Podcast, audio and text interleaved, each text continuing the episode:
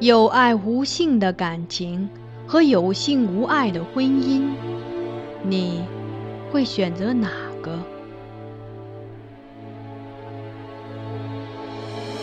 这是一个淹没于宋史中的故事。皇帝的爱女选择了前者，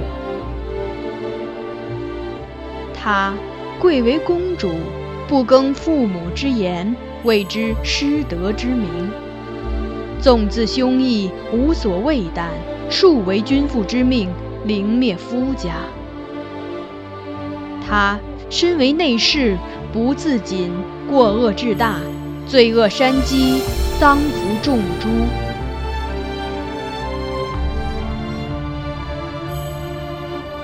香雾，桃源路，万里苍苍，烟水暮。留君不住，君须去。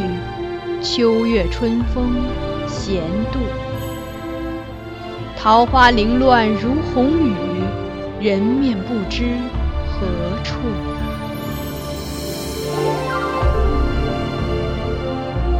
欢迎收听米兰 Lady 作品《孤城闭》，由菊与纸播讲。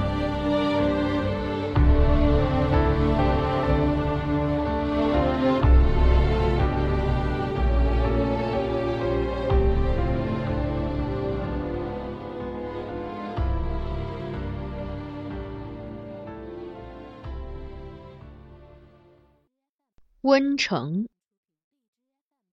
这一日，关于张贵妃治丧事宜，宫中几位都知曾有过一场争论。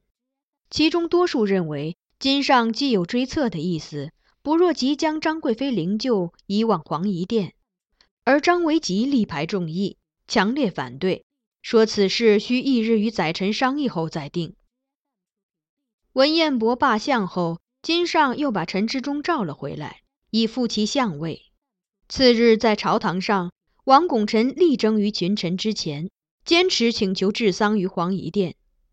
陈之中见金上也有此意，最后终于点头许可，让参知政事刘沆为监护使，与石玄彬等人负责处理丧礼事宜。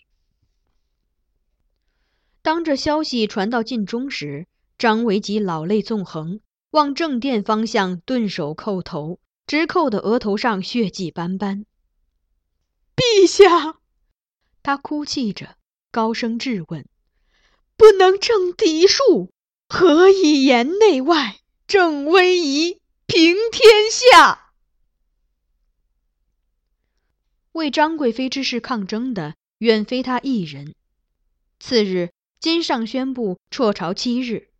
四日后。追册张贵妃为皇后，以后又陆续下诏令，为其立小祭、立祠殿、皇后庙、祭享乐章。这些决定中的每一条，都遭到以台谏为首的大部分臣子的反对。进谏的章书络绎不绝地被上呈金上，但也许正如皇后所言，金上觉得这是他可以为贵妃做的最后一件事，所以并不理睬这些反对者。唯一采纳的是枢密副使孙冕关于张氏谥号的修改意见。起初，金上为张氏赐谥为功德，显然这美事与他生平所为严重不符，群臣嗤之以鼻。后来，孙冕找了个令金上易于接受的理由来进谏：太宗四位皇后的谥号皆用德字，乃是从其妙事。今功德之事，又是以何为依据？最终，金上从其所请，将张氏的谥号改为了不温不火的温成。因谏言不被接纳，多名台谏官自行补外，而其后张氏丧礼乐制，两名礼院官员同知太常礼院太常博士及先教理吴冲与太常寺太柱。集贤教理居真卿为此将奉行丧仪的礼职官移交开封府治罪，因此激怒了负责治丧的执政刘沆等人，于是建议金上以吴充之高邮军，居真卿之淮阳军。不久后，一份写有冯京消息的朝报在后宫被众人悄悄传阅：直吉贤院判吏部南曹同修起居注冯京落同修起居注。此中细节也不难打听到。他此前上书论吴冲等人不该被贬黜，言辞直切，说吴冲等人所为是为维护礼法一致，并无过错，反而是温成丧礼于制，显得今上薄于太庙而厚于姬妾，大损圣德，应追究治丧者之罪。执政刘沆大怒，立即请求金上外放冯京之亳州。但这次金上却不答应，说：“冯京直言论事，又有何罪？”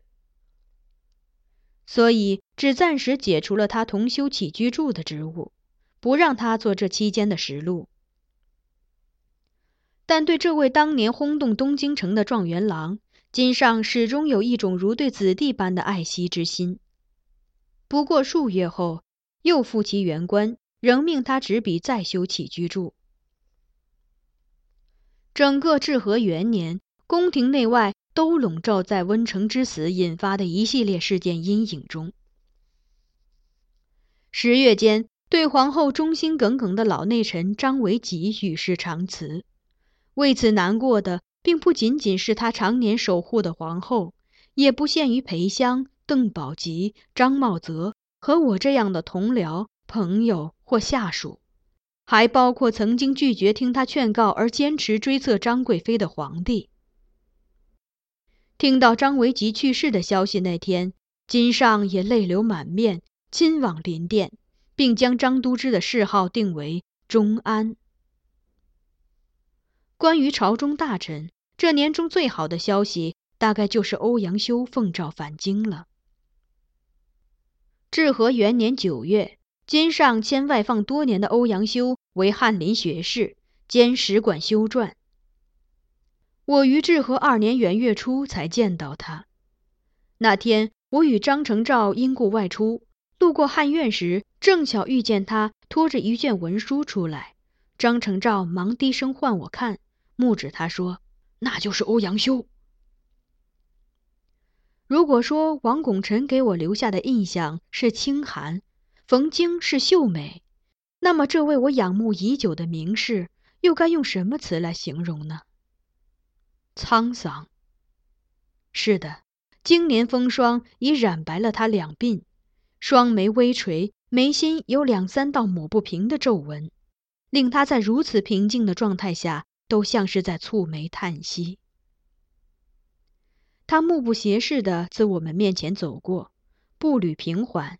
面上有明显的眼袋，眼睛又是凹陷的，目中亦有神采，却又不像冯京那样的明亮，或唐介之类的年轻台谏官那般锐利，是一种不露锋芒的光彩，像泛着微光的古井水。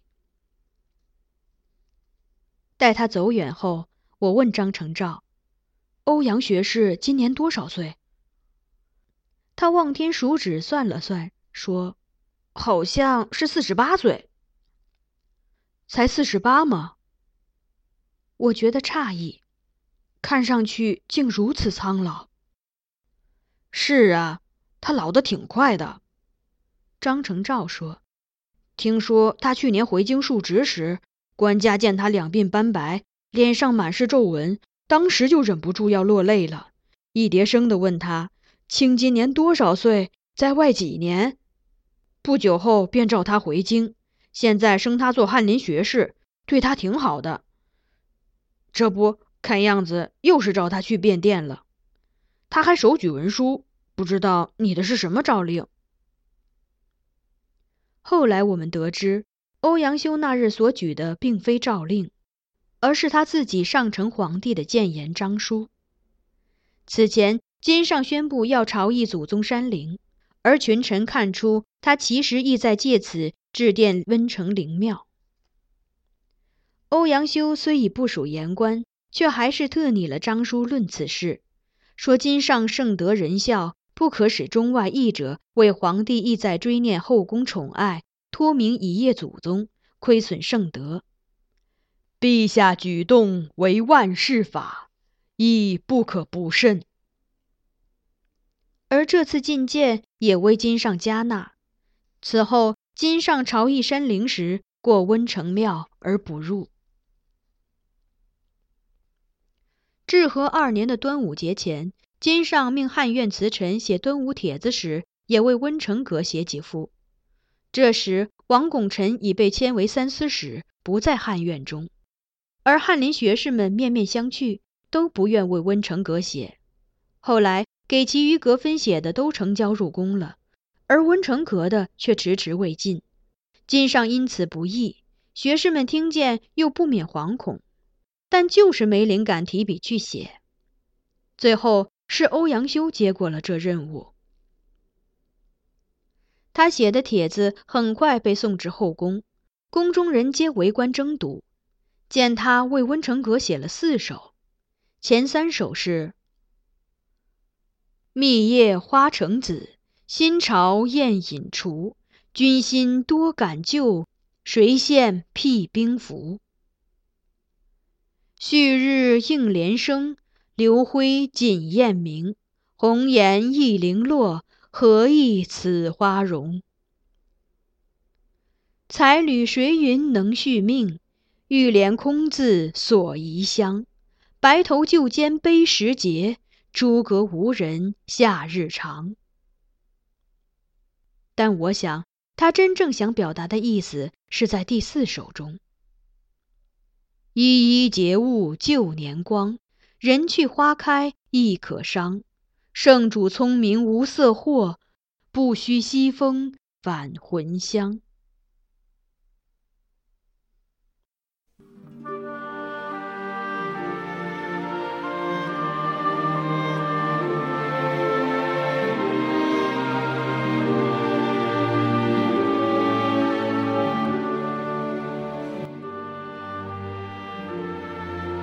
您刚才收听到的是橘子播讲的有声小说《孤城闭》，欢迎继续收听。